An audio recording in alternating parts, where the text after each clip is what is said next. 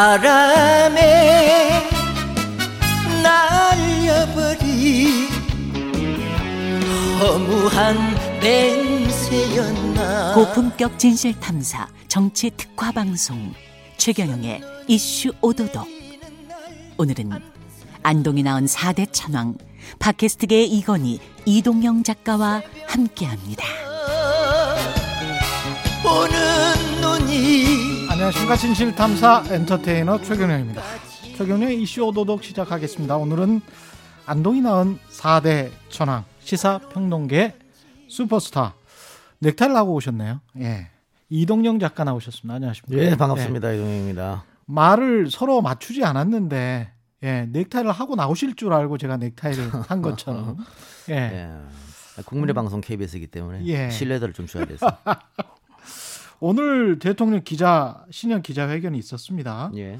일단 인상적이었던 부분이 좀 있었습니까? 아, 뭐별 이상적인 부분은 없었는데요. 예. 네. 어떤 구절 저는 사실은 그 윤석열 총장하고 추미애 법무부 장관의 갈등에 관해서 어떻게 생각하시느냐 아, 대통령이 좀 조정 갈등을 조정했어야 되는 거 아니냐 뭐 이런 이런저런 질문이 나왔어요 한 두세 번 나온 것 네. 같아요 윤 총장 관련해서 근데 저는 가장 인상적이었던 구절이 문재인 정부의 검찰총장일 뿐이다 이게 상당히 인상적이었어요. 그뭐 정치를 안 하리라고 생각한다라고 했으니까 예. 만일 에, 음. 지금 정치를 한다 그러면은 여당이 아니고 야당에서 정치하겠다는 거잖아요. 분위기상. 예. 뭐 그거를 미리 차단했다고 볼 수도 있죠. 그렇죠. 그 문재인- 워딩이 예, 문재인 예. 정부의 검찰총장인데 음. 야당으로 가서 대통령 후보가 된다? 음. 그럼 어떻게 보면 뭐 배신 프레임이 될, 될 수도 있는 것이고. 예. 뭐 예전에 반기문 총장도 그런 꼬리표가 있었잖아요. 음. 노무현 정부에서 이렇게 해서 추천까지 해서 예. 어, 유엔 사무총장이 됐는데 뭐 음. 야당 후보가 된다고 뭐 이런 게 있었단 말이죠. 뭐 그, 렇게 했습니다만 저는 뭐 그런 걸 떠나서 음. 어 이번에 기자회견에 뭐 역시 뭐 언택트 이러니까는 에, 온라인을 또 포함해서 이제 같이 했었잖아요. 예. 어, 이런 자리가 좀 많았으면 좋겠다. 음. 그리고 이거는 청와대나 대통령한테 나쁜 게 아니에요. 뭐 내일이나 모레 또 계속해서 여론조사를 실시해서 결과 발표 나겠지만 예. 아, 이 신년 기자회견 때문에 약간 오를 겁니다. 음. 그런 효과도 있기 때문에 좀 필요합니다. 그리고 대통령이 오늘도 한 얘기 보면 뭐 아까 방금 윤석열 얘기도 마찬가지지만 음. 그 대통령 스타일이에요. 원칙 이야기하는 것이고. 예. 어, 그러니까 뭐 정부적으로 판단해서 정치력을 발휘하고 이런 걸 별로 선호하지 않는 스타일이기 때문에 음. 그, 그 이야기를, 어, 안 하니까 다들 불통이네, 왜 대통령 가만히 있네, 계속해서 언론에서 때리는 거 아니에요? 그래도 정기적으로도 이렇게 기자들과 만난다거나 혹은 국민과의 대담을 한다거나 음. 전 필요하다고 봅니다. 제가 예전에 박근혜 정권 때 방송에 나가서 박근혜 정부를 가장 비판했던 부분이 바로 이 부분이거든요. 어, 김대중 노무현은 취임하면서 100번 이상 뭐 언론 인터뷰, 기자회견, 국민과의 대화 했는데 당시 박근혜는 세 번, 네 번밖에 안 했어요. 예. 취임 3년차, 4년차가 가는데도. 근데 이거는 불통의 대명사다 이랬는데 음. 문재인 정부 들어와서 지금 거의 비슷해서 제가 하- 그 부분에서 할 말이 없어졌어요. 근데 그런 것은 필요한 부분이에요. 이걸 쇼라고 생각하지 말고 음. 어, 대통령을 직접 만나는 대통령이 직접 어, 대화를 하고 그걸 듣는 모습을 국민들은 볼 수 없습니다. 어떻게 봅니까? 언론을 통해서 보지. 또 청와대 대변을 통해서 듣잖아요. 그런 네. 거 말고 정기적으로라도 필요하다 이런 거는 오늘 같은 건 뭐 나쁜 게 뭐가 있어요? 그 좋지. 불통과 관련해서 미디어 오늘의 노지민 기자가 그런 똑같은 이야기를 했어요. 예? 기자회견을 좀 더 자주 해야 되는 거 아니냐. 너무 오랜만인 것 같다. 이런 이야기를 했는데 이게 이제 미디어 오늘의 이제까지의 스탠스였고 몇 번 관련된 기사가 나왔습니다. 근데 이제 대통령이 또 아주 재밌는 이야기를 했습니다. 기자들과 회견하는 게 것만 소통이라고 생각하지는 않는다. 현장에 여러 사람들을 접촉하고 있다. 이런 이야기를 했어요. 약간 그러니까 저는 문재인 정부의 검찰총장이라고 생각한다는 그 워딩과 기자들과의 소통만 소통이라고 생각하지 않는다. 그 워딩에 그 상당히 검찰총장 그러니까 윤석열 검찰총장을 견제하는 어떤 정치적인 포석도 있다. 그리고 기자들에 대한 약간의 불만도 녹아져 있는 것 같다 그런 생각도 듭니다. 아, 민주정부 예. 대통령을 세 명 배출했습니다만 기자들하고 사이 좋았던 정부가 있습니까? 예. 하나도 없지. 그거 다 마찬가지입니다. 문재인 예. 정부도 출범하면서 그 생각을 했을 테고 음. 어, 이 기자라고 소통이라고 생각하지 마시고 음. 예를 들어서 뭐 언론사 몇 개 불러가지고 대담하면 그게 기사로 나간다. 그럼 예. 그건 기자와의 소통이겠죠. 예. 오늘 같은 날은 기자가 질문하고 모든 국민이 TV를 통해서 보잖아요. 그렇죠. 아 이런 질문을 하고 대통령이 이렇게 답하고 대통령 이 이런 생각을 갖고 있구나. 아 윤석열에 대해서 이런 생각을 갖고 있구나. 음. 근데 지금 그 윤석열 추미애 논란이 있었을 몇 개월 동안 대통령의 직접 워딩으로 들은 적이 뭐 있습니까? 그냥 대통령이 논란이 됐으니까 뭐 이런저런 부분에서 내가 대신 사과하겠다 이런 건 정도가 들었잖아요. 근데 음. 오늘 같은 이야기를 직접 국민이 들으면 아 이런 생각을 이렇게 생각할 거 아닙니까? 그렇죠. 러니까 기자 네. 기자가 듣고 기사로 나오는 것보다는 이런 게 좋다는 얘기죠. 음. 근데 이런 걸 했을 때 오늘 같으면 방송국 여러 군데서 틀었습니다만 음. 그렇게 할 필요 없이 자주 하면 돌아가면서 뭐 KBS MBC 한 번씩 하면 될 거 아니에요. 음. 저는 전혀 나쁜 나쁜 거라 보지 않습니다. 그리고 대통령이 이제 이제 취임 마지막 회로 이제 가는 순간이니까 이럴수록 더 많이 만나야 된다. 과거에 뭐 MB처럼 KBS 저- 전파 빌려가지고 라디오를 일방으로 쏘고 이런 거 말고 지금과 같은 게 필요하다는 거죠. 근데 더 나아가서 조금 더 준비가 필요하겠습니다만 기자들 몇 명 불러서 대담하는 것도 좋습니다만 일반 국민들하고 하는 것도 좋을 것 같아요. 일반 예, 국민들과 각 직능 계층에 있는 사람들 어, 어 그 일반 사전에 질문 받지 말고 게참그 골라내기가 일반 국민들이라고 대표성을 갖는 게 쉽지는 않죠. 쉽지는 않죠. 근데 제가 네. 말씀드린 것은 음. 일반 국민이든 아니면 뭐 준비된 국민이든 준비 안 된 국민이든 음. 불러서 뭔가 질문을 하고 대통령에 대한 생각을 듣는 게 중요하다니까. 예, TV에 뭐 시- 시청률이 안 나온다 하더라도 그렇죠. 그래서 예. 그, 이- 그런 것들은 앞으로는 조금 더 자주 했으면 좋겠다 생각이. 부동산 이야기도 굉장히 많이 나왔어요. 부동산 이야기 굉장히 많이 나왔는데 대부분이 다 공급 이야기를 많이 했고 왜 그동안에 그렇게 공급을 안 했냐 뭐 이런 이야기 그러면서 부동산 정책에 관한 비판 이 꽤 있었습니다. 이거는 서울시장 선거랑 연계가 되는 것 같더라고요. 근데 뭐 부동산 문제는 이 정부의 지금 아킬레스건이니까 음. 뭐 당연히 질문이 들어올 수밖에 없고 거기에 대해서 이제 대통령이 뭔가 얘기를 했었어야 되는데 네. 어, 취임 초 때 전문가들이 계속 얘기했습니다. 부동산 집값을 안정화시키려면 시장에서 깜짝 놀랄 강력한 정책을 내야 된다. 그런데 간봤단 말이에요. 처음부터 강력한 정책 낸 게 아니에요. 예. 조금 냈다가 그래도 시장이 안 움직이면 그거, 그거 보고 이제 조금 더 강한 정책. 그- 음. 이렇게 해서 지금 한 4년 끌어왔단 말이죠. 그래서 시장은 말을 안 듣는 것이고. 그리고 공급, 오늘 공급 얘기하셨고, 이번에 서울시장 출마한 사람도 다 공급 얘기합니다. 그렇죠. 근데 우리 정부에서 말했던 처음에 공급은 뭐냐면 음. 새로 짓는 것만 공급이 아니란 얘기예요. 또 새로 짓는 거는 아파트가 뭐 1년 안에 뚝딱 하고 만들어집니까? 아니잖아요. 4년, 5년, 최소 10년은 걸리는 거 아니에요. 그렇기 때문에 공급 중에도 여러 가지가 있는데 이제 주택 보고율 100% 넘었잖아요. 예. 그런데도 집이 없어 난리니까. 그건 뭐냐? 결국은 한 사람이 두 채, 세 채, 네 채, 다섯 채 갖고 있다. 그거를 내놓게 하면 그것도 공급이다. 이랬단 말이죠. 그래서 세- 강력한 세금 정책을 썼는데 그게 처음부터 부유세나 이런 거 세게 못 냈기 때문에 안 내놓고 버티는 거예요. 어? 시장이 정부 정책 이기는 거지.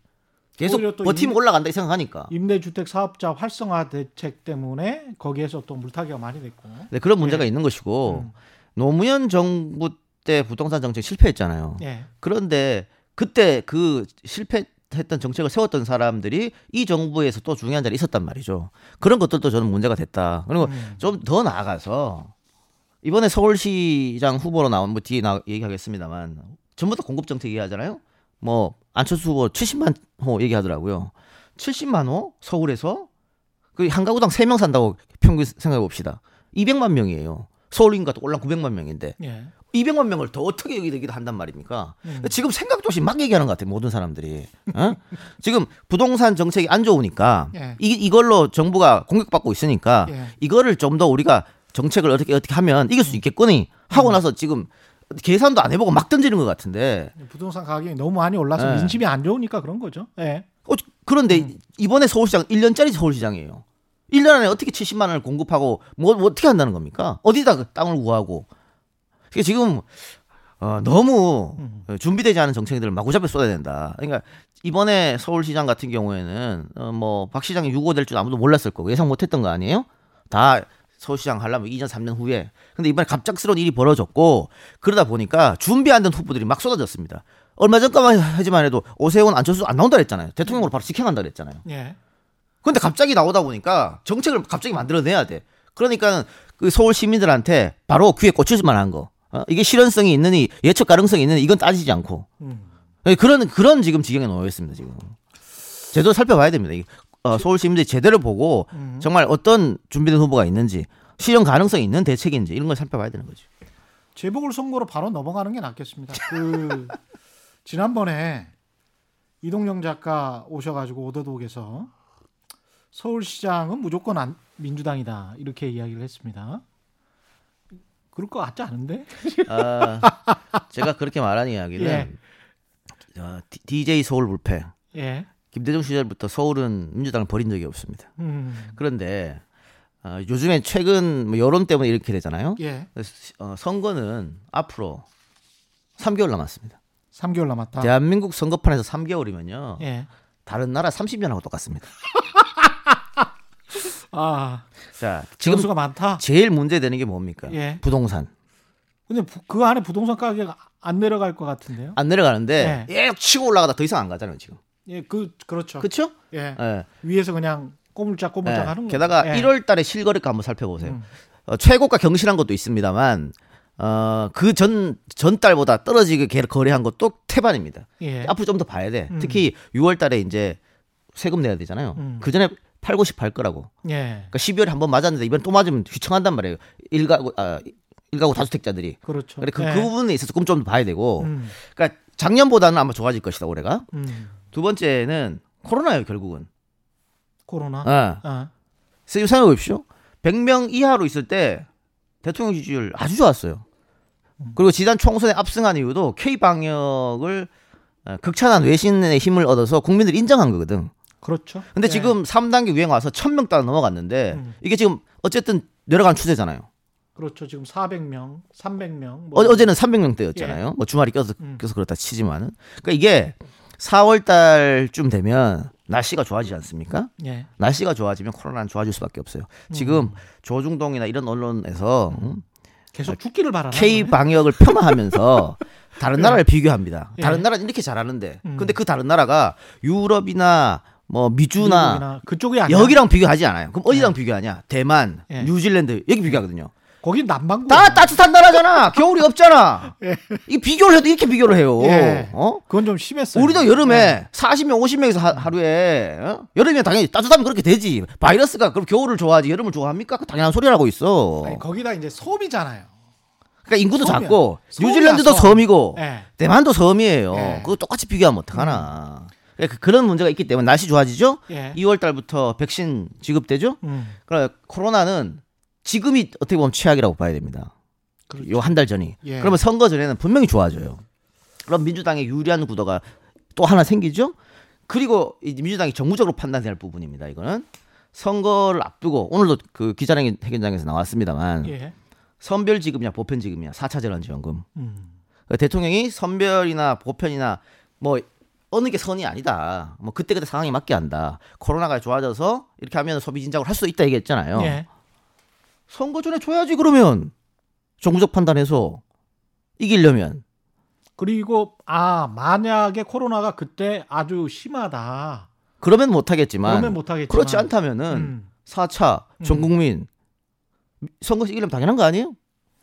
뭐 그럴 수도 있겠지만 그 조건들이 몇, 몇 가지가 있었어요. 그러니까 사람들이 다양하게 활동을 할 수가 있겠느냐, 밖으로 나가서 활동을 하고 그 시기에 돈을 쓸 수가 있겠느냐. 아니 그다음에- 기자님 지금은 안 나가세요?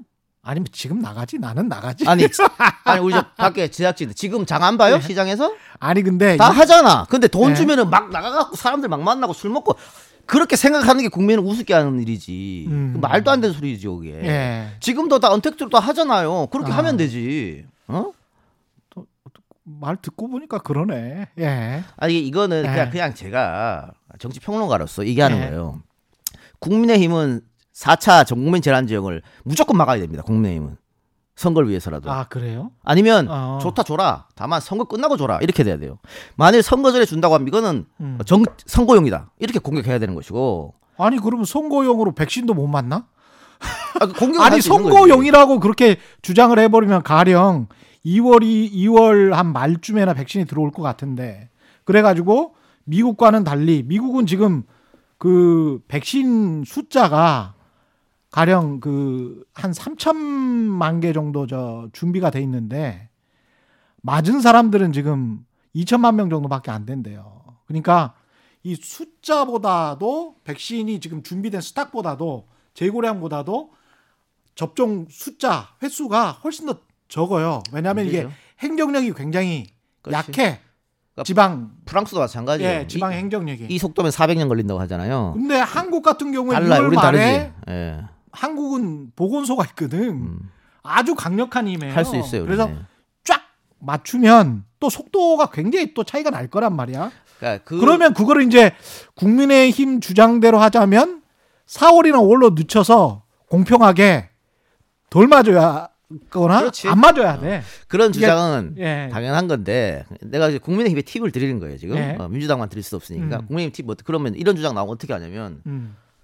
그러면은 전국민 재난지원금을 1차, 2차, 3차 다 하지 왜 1차만 줬냐 2차, 3차는 선별로 하고 음. 그거 당신들 1차 때 총선 전에 어? 선거 일을 하러 준 거 아니야? 그러더니 이번에 국민의힘 그렇게 쳐야지. 그러니까 예. 이번에 그런데 또 선거 전에 준다. 그러면 이건 선거용이 확실한 거다. 어. 이렇게 공격해야 되는 거고 예. 민주당은 음. 야당이 그러든지 말든지 정책 결정권은 민주당에 있잖아요. 정부에 있잖아요. 그, 그래도 되는? 조중동이 그러려고 집권하는 거 아닙니까? 그러는 그 거예요? 해요? 아 그렇습니까? 그걸 밀어붙여야지 그런 거는. 아 그렇구나. 그리고 이- 이번 선거는 제가 계속 얘기하지만 예. 대통령 선거하고 연결되는 선거입니다. 음. 서울시장 부산선은 만일 민주당이 두 개 다 놓쳤다. 예. 그럼 대통령 선거도 지겠다는 얘기랑 똑같은 거예요. 아, 그럼 민주당은 어떤 수를 써서라도 둘 중에 하나는 이겨야 됩니다. 서울시장 선거를 지면 대통령 선거가 오히려 유리하다 이렇게 분석하는 누가 그렇게 합니까? 그 신문에 나왔던데. 아 이럴 수는 있죠. 예. 서울시장 선거가 오늘이고 예. 대통령 선거가 다음 달이야. 예. 그러면 그 주장이 맞을 수도 있어요. 음. 국민들이 어쨌든 규- 희한하게 균형을 맞추려 그러거든. 예. 그런데 1년 뒤에 있는 거하고 아무런 상관이 없습니다. 아무런 상관이 없다. 네. 뭐 그럴 수 있겠습니다. 여당부터 한번 짚어보죠. 후보군들을 갑자기 김동연 경제부총리 전 경제부총리가 나왔어요. 그 조선일보에서 얘기한 거 아닙니까? 그렇죠. 단독. 바램이다. 아 바람이다. 아 바람이다. 그러면 그럴 일은 없다. 없습니다. 아 그래요. 아니 상식적으로 생각해 보십시오. 예. 지금 김동연 얘기를 꺼내는 것은 조선일보에서 음. 중도층을 잡아야 된다. 선거에서 이기려면. 예. 그래서 김동연 카드가 필요하다는 거잖아요. 예. 그런데 박영선이나 우상호보다는 김동연이 되는 게 보수 언론에서 좋으니까 그냥 펌프질을 하는 거지. 김동연이 되려면은 예선을 통과해야 되는데 음. 박영선 우상호하고 붙어가지고 김동연이 어떻게 이깁니까 예선을? 추대면 몰라. 민주당이 김동연을 추대하면은 그 시나리오가 맞겠죠. 음. 근데 시- 지금 민주당에서 시- 추대가 가능하겠어요? 경선해야 돼요. 죽었다 깨라도 김동연은 못 이깁니다. 박영선 우상호를 경선에서는 근데 박영선 장관 안 나올 것 같아. 나옵니다. 아니 지난번에 안 나온다 그랬잖아. 안 나올 가능성이 있었는데 높았다. 예. 예. 안 나올 가능성이 상당히 높았는데 예. 안철수라는 변수가 나왔단 말이에요. 예. 안철수가 나온다고 함으로써 아마 박영 그 그날부터 박영선 장관 전화가 불이 났을 겁니다. 음. 당신 없으면 안 된다. 근데 그때부터 고민이 굉장히 깊어졌어요. 예. 그리고 지금 예, 쑥 돌아가는 분위기는 음. 나 온다. 저는 그 아내의 맛인가 그 TV 조선에서 김영삼 전 대통령과의 이야기를 했잖아요. 무슨 예. 뭐그뭘 잘리고 앵커 자리 잘리고 그 덕분에 어떻게 된 건지 LA 특파원으로 가게 됐다 국제부로 발령을 나가지고 근데 그 이야기를 한 게 그것도 역시 상당히 정치적인 포석이 깔린 그런 발언인 아니 것 같아요. 출마 안 하면 거기를 왜 나갑니까? 그러니까 그런 것들이 아 이것도 어떤 중도표를 얻기 위한 나경원 의원도 마찬가지 전 의원도 마찬가지인 것 같고 역시 정치인들은 뭔가를 생각하고 이렇게 바둑을 네. 두는구나 그런 생각을 했어요. 어, TV 조선에서 또 음. 중립성 따져가지고 여당 한 명, 야당 한 명 이렇게 불렀잖아요. 예. 아, 나경원 의원이 훨씬 더 좋은 효과를 얻었습니다. 박영선보다는 그랬을까요? 훨씬 좋은 효과를 얻었어요. 왜 이미지 상당수 개선이 됐습니다. 이미지가 어땠는데? 광성 이미지 원내대표 하면서 예. 그이 전문 용어 써도 됩니까? 공사장에 그 바로 들고 예, 바로 들고. 예. 그 누가 좋아합니까? 음. 에? 불통의 상징이고 싸움의 상징인데 예. 그거를 이번에 TV 출연하고 음. 뭐 집안일 하는 거 또 안경 쓴 모습 음. 맨 얼굴 음. 또 그 장애가 있는 딸과의 대화 뭐 가정의 화목 아주 좋아졌습니다. 나경원한테는 굉장히 도움된 거예요. 그거. 박영선에게는. 박영선은 오히려 들러리 쓴 꼴이 됐지. 음. 화제가 된 것도 나경원이 화제가 됐지 박영선 화제가 안 됐죠. 게다가 예. 박영선 장관은 경선을 통과해야 되는데 예. 경선 민주당 경선을 50대 50이잖아요. 일반 국민 50, 저 당원 대우는 50인데 민주당 당원들은 여기서 매달 얼마씩 내는 이 당원들은 음. TV 조선 조선일보라면은 학을 때는 사람들이에요. 그렇겠죠. 거기 나간 것 자체가 아주 싫어한다니까. 그래서 아. 우상호가 그걸 이용해가지고 저는 안 나갑니다. 딱 SNS 올린 거 아니에요. 저는 아. 어? 섭외 가도 안 갑니다. 딱 이렇게 말 되네. 이게 다 머리 쓰는 거지. 맞네, 맞네. 그러니까 어, 중도층 공략. 그러니까 본선에 나갔을 때는 음. 좋죠. 박 장관 입장에서는. 음. 근데 박 장관은 예선이 보선보다 지금은 더 어려운 상황이니까. 예선이 본선보다 더 어려워요, 아직도? 그 박- 아니 박 장관 꼭 나와달라고 막 전화도 했었을 거라며. 다 했죠. 아니 그 했는데. 너무 안 떠오르니까 저쪽은 안철수라는 사람이 나옴으로 해서 떴어요 지금 분위기가. 어쨌든. 전화하고 떨어뜨려? 아니 근데 여기는 지금 안 안 떠오르니까 예. 일단은 일- 뭐 경선 해봐야 되는 거니까. 음. 그래서 이제 이렇게 이렇게 쫙 분위기 올리려고 빨리 빨리 나오라. 그래야 뭐 누가 이기든 간에 분위기가 떠오르니까. 근데 어쨌든 어 박 장관 입장에서는 음. 박주민 의원이 나오는 게 본인한테 도움이 돼요. 아 그래요? 예. 그러니까 삼파 우상호, 박주민, 박영선 3파전 하면 음. 박영선 장관이 1등할 가능성이 상당히 높습니다. 근데 음. 지금 보니까 박주민 의원의 움직임이 거의 없거든. 예. 그래서 두 사람만이 만일 붙으면은 음. 어, 국민 50% 선거인단에 예. 거기서는 박 장관이 지지를 좀 더 많이 받을 수 있겠습니다만 예. 당원 대의원에서는 우상호한테 질 가능성이 높단 말이죠. 그래도 우상호가 당에 더 헌신했다 그럼. 이런 느낌? 아 그것 플러스 예. 박 장관이 예전 민주통합당 시절 또 박박 남매 막 그러면서 그럴 때 아. 문재인 대통령하고 사이가 그렇게 좋지 않았단 말이야. 아 박영선, 박지원. 예. 예. 그리고 막 당 나간다 그러고 박지원은 나가고 뭐 그랬었잖아요. 음. 그래서 그 별로 그 민주당 당원들이 그렇게 좋은 이미지를 갖고 있지 않아. 그래서 아. 박영선 장관이 일단 예선 통하려면 옛날 옛날 일이지만 이 사람들은 정치 고관여층이거든요. 당원들은 예. 다 기억하고 있습니다. 어. 그걸 풀어주는 작업이 필요해요. 누나 보고 있지?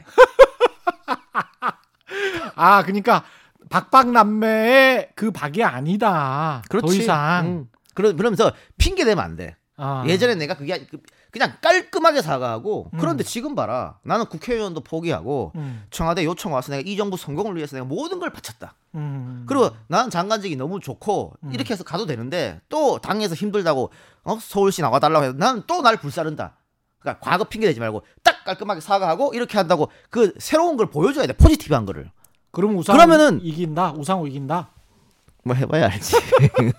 아니 근데 우상호는 혼자 나와가지고 계속 그렇게 하, 하는데 지지율은 별로 안 오르고 약간 좀 불쌍하지 않아요? 아, 우상호 의원도 예. 어, 정치를 오래 했기 때문에 예. 지금의 지지율이 그 중요하지 않다는 걸 알아요. 음. 이제 막상 레이스에 들어가면 음. 또 올라갈 겁니다. 아 그래요? 음. 그렇군요. 그러면 여권에서는 박영선이든 우상호든 지금 박주민은 전혀 뭐 움직임이 없고 김동연은 말도 안 되는 말도 안 소리다. 되는. 그러면 둘 중에 하나다 이렇게 생각하시는 거네요. 지금은 그래요. 지금 박주민 의원이 전혀 움직임이 없어서 음. 그 예전에 제 3의 인물은 절대 없다. 여권은. 아 니 그러니까 음. 어, 민주당 입장으로는 두 명도 모자라 사실 한 명 더 나와야 돼요. 예. 이 분위기를 띄우려면. 음. 근데 지금 봤을 때는 그안 보이 안 보이니까 음. 그렇다면 뭐 두 명으로 가야 되는 것이고. 음. 근데 만약에 세 명 나왔을 때는 박주민 이렇게 세 명 하면 어쨌든 결선 투표로 한 사람이 one side 이기지는 못할 거라고. 예. 그럼 결선 투표를 가야 되거든요. 예. 그것도 또 그 나름대로 재미가 있기 때문에 음. 보는 재미가 있는데 이번에 둘만 하면 좀 그렇죠. 음. 어쨌든 그래도 어 제가 아까 그 박영선 장관이 뭐 이거 공- 어, 당원들의 마음을 풀어줘야 한다 그거는 딴딴 거 필요 없어요. 예. 토론 있잖아 TV 토론. 예. TV 토론에서 그런 거 좀 해주고 그 다음에 음. 지금은 일단 경선이 중요하잖아요. 예. 그래서 인터뷰를 잡을 때도 음. 지, 지상파라든가 뭐 TV를 이런 데 잡지 마. 그 박영선 도움 한 개도 안 돼요. 지금 할 거는 그러니까 민주당에 유리한 유튜브들 있잖아요. 예. 어? 뭐 김어준 씨나 김용민 씨나 이런 예. 이런 사람들 있잖아. 음. 그런 데를 많이 찾아가야 돼요. 아. 그러니까 민주당 당원 당원들이나 지지자들이 많이 보는 프로 예. 거기를 자주 가서 예. 그걸 풀어준 역할을 해야 된다니까. 방송인 안 해도 예 방송인 안 해도 선거 캠프 전략가로 그냥 돈 보실 수 있을 것 같아요. 근데 보니까 예 상당하신데. 그리고 예, 이, 어, 뭐 지금 어쨌든 박영선 장관을 밀어주겠다고 하는 사람 사람들도 예. 있고 하니까 예. 그 바- 보면 바, 로 전달해요. 그래서 음. 그 TV 나가는 거 아무 소용이 없어. KBS 라디오 나오지 마. 그 소용 없다니까 그거. KBS 라디오로 나오지 나- 마라. 난리 났다 밖에서. 이 저 여권은 그 정도로 정리가 되는 것 같고 야권은 너무 많아서 근데 크게 뭐 대표 주자들만 오세훈, 나경원, 조은희, 뭐 오신환 뭐 이런 사람들이고요. 일단은 그 중에서 제일 이름이 많이 들어보신 분들이 역시 오세훈, 나경원 정도일 것 같고 다크호스는 뭐 조은희 정도일 것 같은데 안철수 빼고 일단 국민의힘 안에서만 좀 정리를 해- 해보자고요. 아니 그러니까 그게 예. 지금 하, 김종인 비대위원장이 예. 참 답답할 거예요. 왜요? 내가 참 이런 사람들 데리고 정치를 해야 되나 싶을 거라고. 아니 그럼 본인이 서울시장도 하시고 대통령도 하시고 그러면 되지. 그러게. 음. 그왜 그러냐면 예. 지금 어쨌든 안철수가 떴잖아요. 예. 그런데 어, 국민의힘 의원들이 그렇다고 해서 안철수한테 러브콜을 보내면 안 돼요. 아 그래요? 어차피 나중엔 협상을 해야 돼. 음. 그러면 협상장에서 유리한 고지에 오르려면 음. 지금은 깎아 내려야 됩니다. 김종인처럼. 아. 당신하고 난 합당할 생각이 없어. 우린 삼자 대결에도 이겨 그렇게 얘기하잖아요. 삼자 대결에 못 이깁니까? 죽었다기라도 못 이깁니다. 그런데도 김종인이 계속 얘기하잖아요. 삼자 이긴다고. 그거는 안철수의 가치를 자꾸 떨어뜨리는 거거든요. 그럼 나중에 협상할 때 유리하지. 근데 지금 봐요. 말 된다 말. 지금 돼, 정진석이든 진짜. 누구든 막 아. 입당하라고 그래. 그 오세훈도 입당하면 내가 출마 안 하겠다. 이 말도 안 되는 소리 하고 있어 정말. 그러니까 김종인이 봤을 때 답답하지. 그건 계속 안철수의 어깨를 높여주는 거거든. 정치적 하수구나. 그럼요. 백석을 넘게 갖고 있는데 딸랑 세석한테 지금 자꾸 어서 옵쇼 어서 옵쇼 하고 굽신굽신 거리는 거 아니에요. 오면 내가 다 해줄게. 어? 그런 경우가 어디 있습니까? 그 김종인 보고 답답한 거예요. 이동열 작가는 포카 잘 칠 것 같아. 나랑 포카 치면 내가 맨날 이럴 것 같아요. 아, 난 너무 순진해. 확실히 그 김종인 그게 네, 맞아요. 그 스탠스가 고수네요. 맞아요. 그럼요. 예. 예. 그래서 지금 계속 안철수를 좀 어, 폄하하는 그런 발언을 할, 수- 할 수밖에 없죠. 김종인 입장은. 그러면서 협상에 유리한 고지를 그럼요. 점하고 근데 지금 안철수 음. 스탠스는 뭐냐? 나로의 단일화예요. 나로의 단일화. 그렇죠. 말만 다, 뭐, 뭐 문재인 정권을 심판하고 어쩌고저쩌지만 네. 그냥 나로 단일화 해줘 이거거든. 예. 거기다가 입당 안 한다는 거잖아요. 음. 합당도 없다는 거잖아. 음. 그냥 드랍하고 나로 나로 해줘 이거거든. 예. 그걸 어떻게 그건 뭐 백석 있는 야당이 그거는 힘이 하나도 없는 거지. 다 그냥 당을 전체를 들어서 안철수에 갖다 바치는 거죠. 그건 말이 안 되고 절대 못 받아들여요? 만일 합당을 한다 칩시다. 예. 그러면 그거는 이제 안철수가 양보를 한 거죠. 합당을 그렇죠. 한다는 건. 합당한 입당을 하되. 예. 근데 이것도 안철수한테 전혀 나쁘지 않아요. 음. 지금 말한 오세훈, 뭐 조은희, 나경원 다 집니다. 자 보세요. 안철수는 외부에서 한 명이 또 이렇게 왔잖아. 음. 여기는 국민의힘 주자만 다섯 명, 여섯 명이야. 그럼 6대 1의 대결이지. 이걸 경선에서 어떻게 여섯 명이 이깁니까? 아 거기다 100% 여론조사 못 이기지 그러면 100% 여론조사하기로 했어요. 여기는 그렇죠. 못 이깁니다. 그래서 아. 이건 합당하면 무조건 안철수한테 유리한데 안철수가 지금 왜 합당하지 않겠다고 하냐? 음. 그것도 자신의 주가 띄운 겁니다. 아 그래 저는 예. 아직 안철수는 대통령의 꿈을 버리지 않았을 수도 있다고 생각해요. 서울시장 1년 하고 대통령에? 그러니까 그, 그건 불가능하지. 자, 그럼 어떻게 불가능하고. 하느냐? 예. 정말 이제 안철수 없으면 안 될 지경이 됐어. 음. 막 이렇게 국민의힘은 안철수 아니면 다 지는 거 여론조사 돌려봤더니 다죠. 막 이렇게 이런 식으로. 예. 그러면 정말 합당 멋있게 딱 해서 나는 이번에 안철수 안철수 내 이 안철수는 서울시장 자리를 어? 양보하겠다. 국민의힘 다른 주자에게. 또한 번 양보를. 그리고 대권은 가는 거지 뭐. 나 국민의힘 국민의힘 당이 됐는데 나는 그런 것도 시나리오에 있을 수 있겠다 하는 거죠. 음. 시나리오 있을 수 있다. 그래서 홍준표 천재인데? 홍준표 전 대표가 오늘 뭐라 그랬냐면 예. 안철수는 이번에도 철수하면 정치에서 영원히 철수할 거다 그랬거든. 그렇죠. 그게 뭔 말이냐? 음. 홍준표 자기도 대권 꿈이 있거든. 그런데 안철수가 이번에 또 포기하잖아. 그럼 자기랑 또 경쟁해야 돼 국민의힘에서 당에서. 음. 그래서 미리 너는 이번에 절대 포기하면 안 돼. 무조건 서울시장 나가야 돼. 미리 연막 가는 거구나. 이렇게 되는 거죠. 근데 이게 아, 난 내가 이번에 천, 같아. 천재야. 야, 우리처럼 얕은 수가 전혀 아니에요. 근데 이번에 정치 인생 건분들이 나경원, 오세훈 다 사실은 이번에 경선에서 탈락하거나 아니면 본선에서 지거나 이러면 이분들도 정치 인생 끝나는 거 아니에요. 사활을 걸고 해야 되는 거 아니야? 그렇죠. 그렇죠. 그러니까 안철수 대표 입장에서도 쉽지는 않은 싸움입니다. 이번이 지난번에 박원순 시장한테 양보했던 그런 상황하고는 좀 달, 아니, 다르죠. 그 래서 아까 예. 그 민주당 가능성 몇 개 얘기했잖아요. 음. 그 중에 하나도 이거예요. 어, 단일화 논의 혹은 합당 논의가 음. 절대 자연스럽게 안 됩니다. 그러니까 이전투구 양상으로 바뀔 거예요. 특히 국민의힘과 그렇죠. 안철수. 특히 나중에 협상을 하면 음. 이제 테이블에 마주 앉아야 되잖아요. 예. 근데 지난번 문재인 후보, 안철수 후보 단일화 협상할 때 정말 안철수 캠프에서 말도 안 되는 걸 갖고 왔었거든. 그리고 그거를 빡빡 우겼단 말이야. 예. 그때 민주당 관계자들이 두 손 두 발 다 들었습니다. 음. 대화가 안 된다 그랬거든. 이- 기억나실지 모르겠 어떻게 했냐면 안철수 캠프의 요구가 안철수 팬클럽 그리고 민주당 당원 요렇게 합쳐서 여론조사 하라 그랬단 말이야. 그럼 자기로 해달라는 거지 그게 말이 됩니까? 그러네. 민주당 당원 중에는 예. 뭐 이재명 지지하는 사람도 있고 뭐 안철수 팬클럽도 안철수. 안철수 지지하는 사람도 그때 있었어요. 예, 있을 수 있어요. 문재인 예. 싫어하는 사람도 있고. 그렇죠. 근데 예. 고, 그거 그거 50 음. 자기 팬 50 이렇게 하지. 이거 이게 무슨? 근데 그걸 끝까지 우겼단 말이에요. 음. 그래서 이번에도 아마 그런 식의 요구 또 김종인 위원장이 또 호락호락한 사람이 아니기 때문에 음. 그걸 절대 안 받아줄 거란 말이죠. 예. 그러면 이게 또 집안 싸움으로 비춰져요. 유권자 예. 입장에서는. 그렇죠. 여기는 후보가 민주당은 후보가 누가 하나 딱 올라왔어. 음. 결정돼서. 여기는 계속 싸워 이걸로. 어? 그랬을 때는 예. 아무리 구도가 좋아도 어, 중도가 흔들릴 수 있다고. 이 싸우는 예. 걸 보고. 예. 그 갈등을 보고. 그래서 어, 쉽지 않을 것이다 봅니다. 이, 아, 그렇구나. 그렇게 되면은 그 여권에는 유리하겠습니다. 그쪽이 만약에 그럼요. 이제 예. 국민의힘 쪽과 안철수가 이전 투구의 양상이 되면 그러니까 지금 예. 민주당 입장에서는 반반일 거예요. 두려움 반, 음. 안도 반.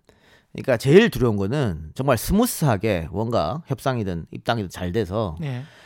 어, 국민의힘의 간판을 단 안철수가 나오는 게 혹은 국민의힘의 지지를 얻은 안철수가 나오는 게 민주당에서는 제일 두려움 두렵습니다. 그렇겠죠. 싸움 이, 쉽- 이기가 쉽지 않아요. 예. 근데 이, 이게 50% 두려움이 있고 음. 반 기대는 뭐냐면 음. 안될 거거든 협상이 예. 그런 기대감이 있는 거죠. 그렇군요. 부산시장은 뭐 거의 언론에서도 거론을 안 하는 거 보니까 그냥 국민의힘 쪽에서 가져가는 걸로 그렇게 다 생각을 하고 있는 것 같습니다. 뭐 지금 그런데 음. 얘기했잖아요 30년이라고 30년 남았어요.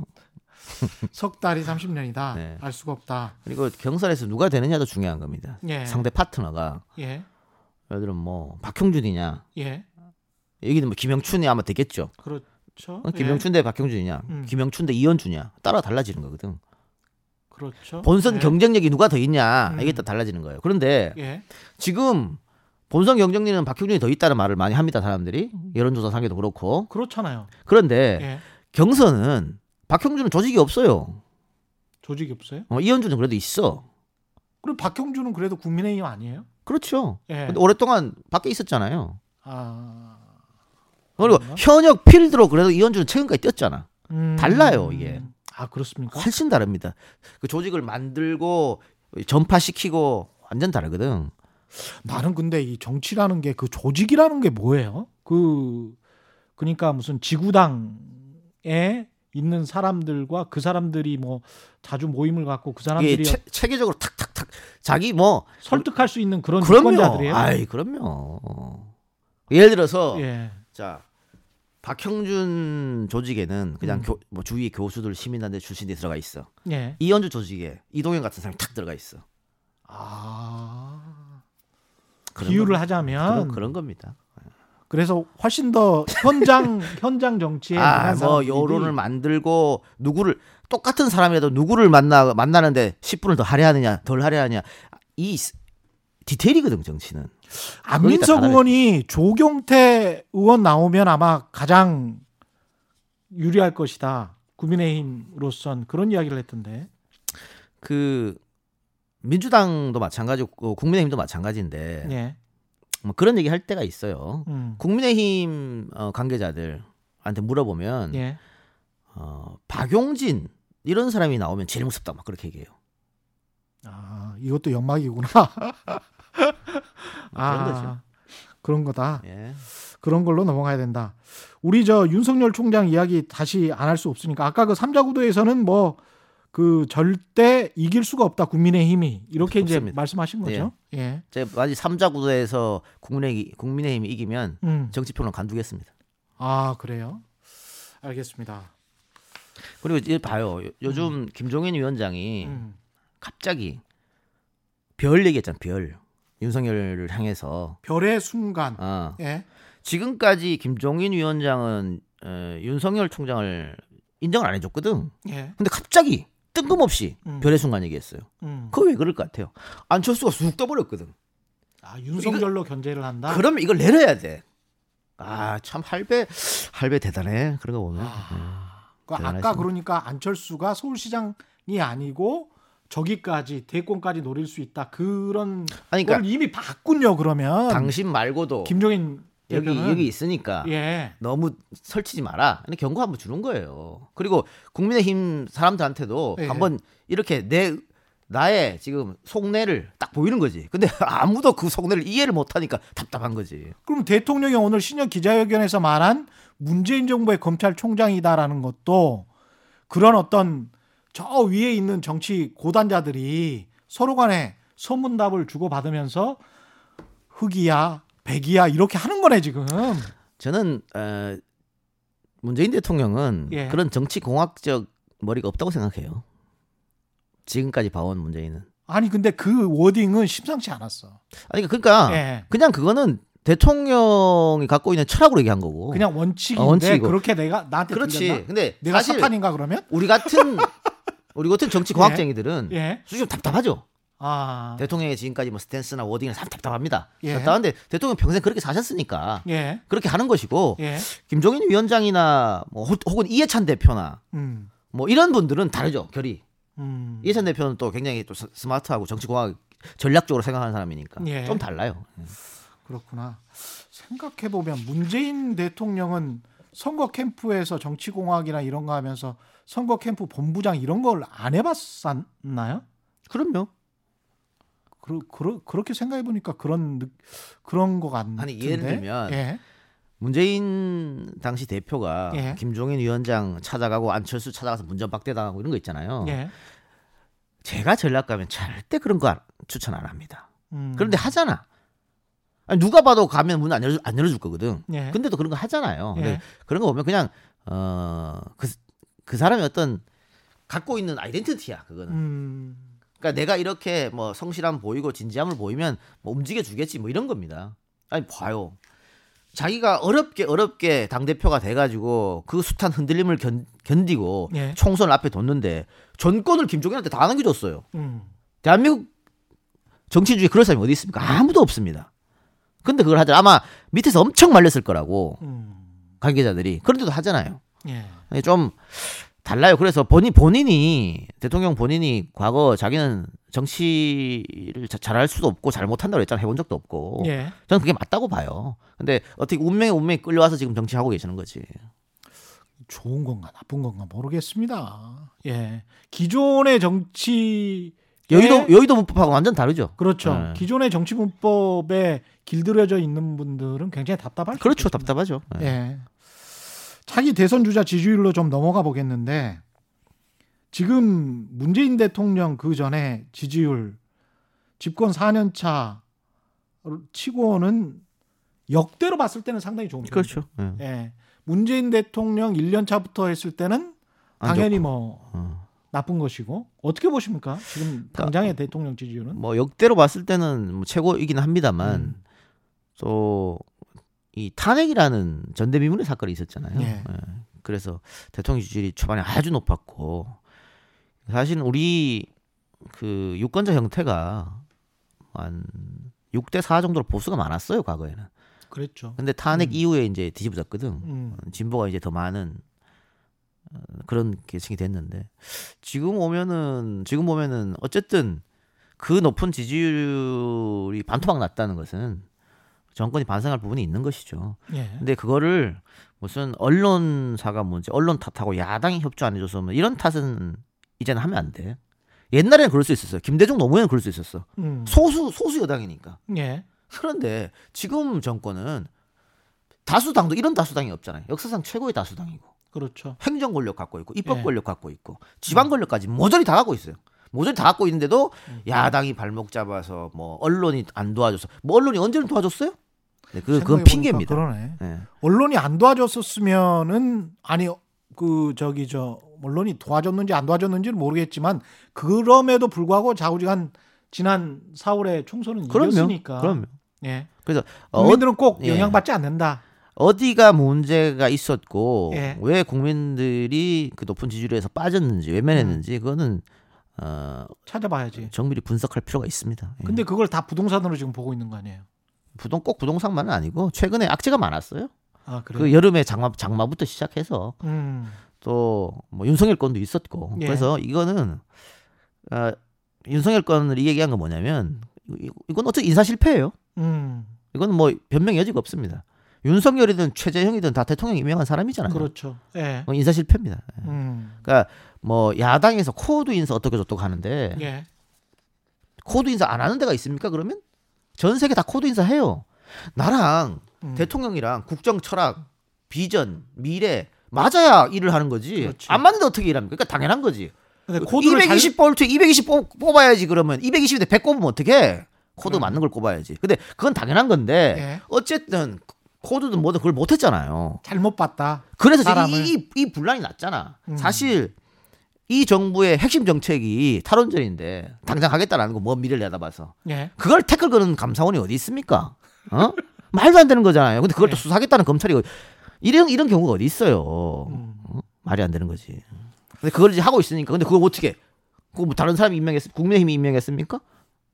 대통령이 임명한 건데 그러니까 그거 뼈 아프게 느껴야 되는 거예요 그 부분에 대해서 음. 인사에 대해서는 그러니까 그 뭐 인사를 누가 추천했든 어제 제일 최종적 결정은 대통령이 했으니까 그 관련해서 그런 인사들 관련해서 여러 가지 이야기가 나오는 핵심 인물 중에 한 사람이 양정철인데, 예? 양정철이라는 분이 진짜로 여전히 파워가 있습니까? 문재인 정부에? 야 이거 한 달에 한 번 출연료 얼마 안 주면서 이거, 이걸로 또 씨, 조회수 올리려고 아니 나는 너무 궁금해. 집권 4년 차인데, 예? 집권 4년 차에 미국으로 간다는 게 막 기사가 나오고 그 전에 누구를 만났고 뭐 당 대표를 만나서 사면을 건의했다는 게 양정철이다 이런 기사가 나오고 그러면 그거를 만났다는 거는 확인했는데 그걸 영향받지는 않았다 그런 말에 그런 이야기인데 그 정도의 영향력이 있냐 이거죠. 그냥 뭐 그게 누가 준 영향력이냐 이거지. 그것도 궁금하고. 대통령이 예, 당선이 되고 예. 본인이 대통령한테 뭐 여러 가지 어, 폐나 이런 거 끼치기 싫어서 음. 야인으로 지내겠다. 뭐 외국 나간다. 그러면 뭐 계속 야인으로 지냈어야 맞지 않나요? 그런데 음. 중간 중간 선거가 있으면 들어오잖아요. 음. 들어와서 뭘 하잖아요. 게다가 뭐 윤석열도 만나고 서훈도 만나고 어? 민주당 핵심 관계자들도 만나고 또 거기 만날 때마다 또 다 언론에 다 다 포착되네? 다 나와. 다 나와. 예. 예. 윤석열을 만날 때도 서훈 만날 때도 다 포착돼 희한하게. 응? 그러면 그게 떠난 뭐 떠난 건지 안 떠난 건지 본인이 흘린 건지. 뭐 모르 모르겠어요. 어. 근데 그럴 수도 있겠다. 그 처신에는 음. 난 문제가 있었다 봐요. 처신에는 나는 아직 죽지 않았다. 이거를 이야기하는 것일 수도 있겠네요. 손혜원 의원이 심하게 비판했던데 음. 손혜원 의원이 비- 비판한 거는 이런 이런 것 같아요. 그러니까 어, 처음에 어, 개각할 때 어, 대통령의 선택을 못 받았다. 예. 근데 이제 본인은 뭐 아니라고 하- 그래서 아니라고 하죠. 내가 고사했다 이런 거고 이제 말이 다른 건데 어쨌든 그랬음에도 불구하고 사람들은 다 양정철이 대통령의 신복으로 여기고 있으니까 예. 그 명성을 가지고 호가호위한 거 아니냐 이런 이런 음. 이런 이런 저 사람 만나면서 손혜원 전 의원 이야기는 그런. 의혹 제기예요. 예. 예. 음. 그게 맞습니까? 모르잖아. 시간 지나면 자연스럽게 뭐 알게 예. 되겠죠 뭐. 근데 뭐 그러면 전 이랬으면 좋겠어요. 음. 어 본인도 어, 만약 손혜원 전 의원의 말이 사실이 아니라면 억울할 거 아니에요. 그렇죠. 어? 예. 나름. 예. 어, 그렇다 그러면 에, 앞으로 1년 좀 더 남았지 않습니까? 문재인 음. 정부가. 예. 음, 그때까지 뭐 여러 가지 뭐 이야기를 안 만들어내면 돼요. 절대 앞으로는 김호철처럼 그렇게 안 음. 만들어내면 돼. 근데 음. 또 대통령 선거 전인 전이라든가 음. 또뭐 귀국해서 뭐 또 선거에 그러면은 또또 얘기가 나올 수밖에 없겠죠. 김호철은 누구야? 이호철? 아 이호철 아, 이호철. 아. 그 삼철 중에 음. 아, 이호철처럼 음. 그러네. 생각을 해 보니 완전히 정계를 떠난 것도 아니었던 거네요. 그런 측면에서는 좀 처신이 잘못됐다 그런 생각도 뭐 들긴 어쨌든 합니다. 예. 음. 지난 총선에서는 그 굉장히 큰 역할을 했어요. 양재철 원장이 예. 큰 역할을 하고 또 선거 승리에 어쨌든 180석 이겼으니까 음. 기여를 했던 것도 맞죠. 그런데 민주연구원장 자리가 총선을 그렇게 진두지휘하고 깊숙이 개입할 정도의 큰 자리냐? 음. 그건 아니잖아요. 그건 아니겠죠. 예. 그거 아니잖아. 그러니까 예. 그래서 그런 얘기가 나올 수밖에 없는 거예요. 음. 그리고 어 다- 손혜원 전 의원 입장에서는 또 열린민주당을 했으니까 그 이 국민들이나 시민들이 잘 모르는 예. 그 알력이 있었거든. 그 민주당하고 이 사이에. 열린민주당 사이에 예. 그래서 양정철 위원장이 뭐 서운한 게 하- 서운하게 좀 심하게 한 게 있겠죠. 말 못하는 예? 음. 그런 것들이 작용돼서 이야기하지 않았나 싶어요. 아, 그렇구나. 그다음 결론은 잘 몰라요 저는. 다 아는 것 같은데, 예, 다 아는 것 같은데 말 못할 사연이 또 있을 수도 있는가 봅니다. 그리고 지금 이제 마지막으로 좀 짚고 넘어가야 되는 게 차기 대선 주자 지지율인데 지지율이 엎치락 뒤치락 하다가 지금 이재명 경기도지사가 선두인 것 같고 제가 정확하게 뭐 지지율 조사 뭐 이런 거는 이야기를 안 할게요 수치는 윤석열 검찰총장하고 이낙연 대표가 경합인 것 같고 뭐 1강 2죽이다 이런 이야기가 나오고 있는데 이 구도는 지금 맞습니까? 그렇죠. 이거는 어, 이재명 지사가 뭐 잘해서 지금 단독 1등으로 치고 올랐다기보다는 음. 이낙연 대표의 실수로 인해서 이렇게 된 게 크죠. 그 사면 논란이 굉장히 예. 컸어요. 그 민주당 지지자들이 마음을 많이 거기에서 뺏겼기 때문에 돌아섰는데 예. 이낙연 대표는 뭐 지난 얘기이긴 합니다만 당 대표 나가면 안 됐던 거였어요. 근데 너무 좀 욕심이 커서 발걸자리 당 대표 하면서 그때 그 이야기 했었죠 사실은 그렇죠. 우리 나와가지고 당 대표 하면 굉장히 불리할 것 같다 그 이야기 했어요. 아, 예. 제 말만 들으라니까 자꾸 말 듣기 이렇게 됐는데 예. 어, 시간이 좀 걸릴 거예요. 이낙연 대표가 지지율을 회복하는 데는. 왜냐하면 음. 지금 뭐 본인의 핵심 지역 기반인 호남에서조차 이재명한테 졌거든요. 이건 굉장히 큽니다. 굉장히 뼈 아픈 거예요. 굉장히 크죠. 예. 예. 굉장히 뼈 아픈데 음. 뭐 아직 기회는 있어요. 뭐 보궐선거도 남아 있고 예. 보궐선거는 이재명은 못 움직이고 이낙연만 움직일 수 있으니까 예. 그 기회가 남아 있고 또 아직 그 이재명한테 그 더 씌워진 그 당원들에 대한 비호감 친문들이 인정 안 하는 예. 그 부분이 있거든요. 음. 그 부분이 있기 때문에 아직 뭐 포기할 필요는 없고 그래서 어, 이낙연이 이렇게 쭉 빠져버리니까 음. 지금 정치권에서 제 3의 후보가 나와야 된다. 어. 뭐 그런 얘기를 하고 있죠. 그게 이제 이것도 그 민주당 안에서 나오는 거예요. 아, 민주당 안에서 누가 흘리는 거를 조중동에서 쓰고 있는 건데? 음. 그제 3의 후보는 누구예요? 제 말이요. 아 친문 계열의 제 3의 후보를 말하는 그거, 건가? 그겁니다. 그거예요. 예. 아. 그런데 의도적으로 제 3의 인물을 띄우려고 하면 안, 안 떠요. 예. 음. 그건, 예, 그건 예전 정치입니다. 의도적으로 띄우는 거는. 지금은 음. 어, 많은 국민들이 실시간으로 정보를 접하기 때문에 의도적 후보 띄우면 안 돼요. 자연스럽게 띄워야 되는데 음. 에, 그렇게 자연스럽게 띄우려는 게 쉽지 않기 때문에 좀 머리가 아플 겁니다. 머리가 아픈데 음. 그 제3 후보 얘기하면서 이재명으로는 중도층을 마음을 얻을 수 없다. 예. 그 논리거든. 음. 맨날 중도층 논리 할 때 그 논리인데 본선 경쟁력 따지면 지- 지금으로서는 이재명이 제일 나아요. 제가 지난번에 한번 나와서 분석해 음. 드렸습니다만 예. 지역별로. 예. 어, 그래서 어 앞으로 그 친문 진영에서 누구를 하나 뭐 하겠습니다만 쉽진 않을 거예요. 음. 다만 유시민 카드는 굉장히 매력적인 카드죠. 아 유시민 카드가 음. 또 나옵니까? 없으면 어떡합니까? 데리고 와야지. 그러면 유시민 전 장관은 나옵니까? 아니요, 본인은 아마 안 나올 겁니다. 절대 안 나오려고 할 텐데. 끊임없이 요구를 할 겁니다. 아, 그래요. 참 정치가 무섭네. 그 한 번 들어가면 이 수렁이구만 수렁. 자, 이낙연 정말 싫어할 것 같은데. 이낙연 대표가 예. 이재명 지사에게 뭐 더블 스카우로 이길 때가 있었어요. 여론조사상으로 예. 계속 이길 때 있었잖아요. 예. 그때 민주당에서 누가 이재명 지사 비판하거나 비난하는 사람 있었습니까? 거의 지금 180명 중에 이재명계는 거의 없고 예. 대부분이 치- 친노 친문 계열이고 그런데 근데 그런 상황에서 아무도 이재명 욕 안 했어요. 근데 지금 이낙연 떨어지고 이재명 올라가니까 당장 최고 회의에서 김종민이 이재명 욕 비난했잖아요. 예. 앞으로 그런 일이 자꾸 있을 거다. 견제하는 거거든. 음. 근데 최고 회의에 지금 뭐 신동훈 최고도 마찬가지고 거기도 예. 아주 이재명을 시- 싫어하는 쪽이거든요. 예. 아 근데 그- 그 앞으로 그런 것들이 어떻게 움직이는지 그러니까 제가 이, 이 말하는 거는 그 친문 진영에서 이재명이 안 된다는 생각은 거의 확고해요. 절대 안 된다. 음. 정세균 총리도 그럼 견제하는 겁니까? 최근에 관련해서? 아니 정세균 총리는 뭐 음. 본인도 지지율이 안 올라오는 게 좀 답답할 거예요. 음. 그런 그런 차원에는 조금은 있다고 보고 막 전, 그게 전부일 수는 없고요. 다만 예.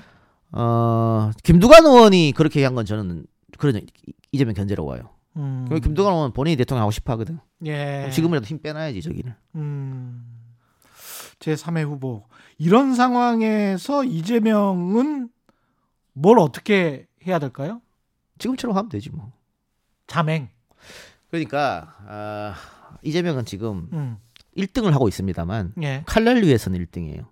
칼날 위에선 1등이다. 한 번만 발 삐끗하면 바로 떨어집니다. 그렇겠죠. 예. 음. 특히 어, 민주당 지지자, 문재인 지지자들에게서는 음. 그러니까 음.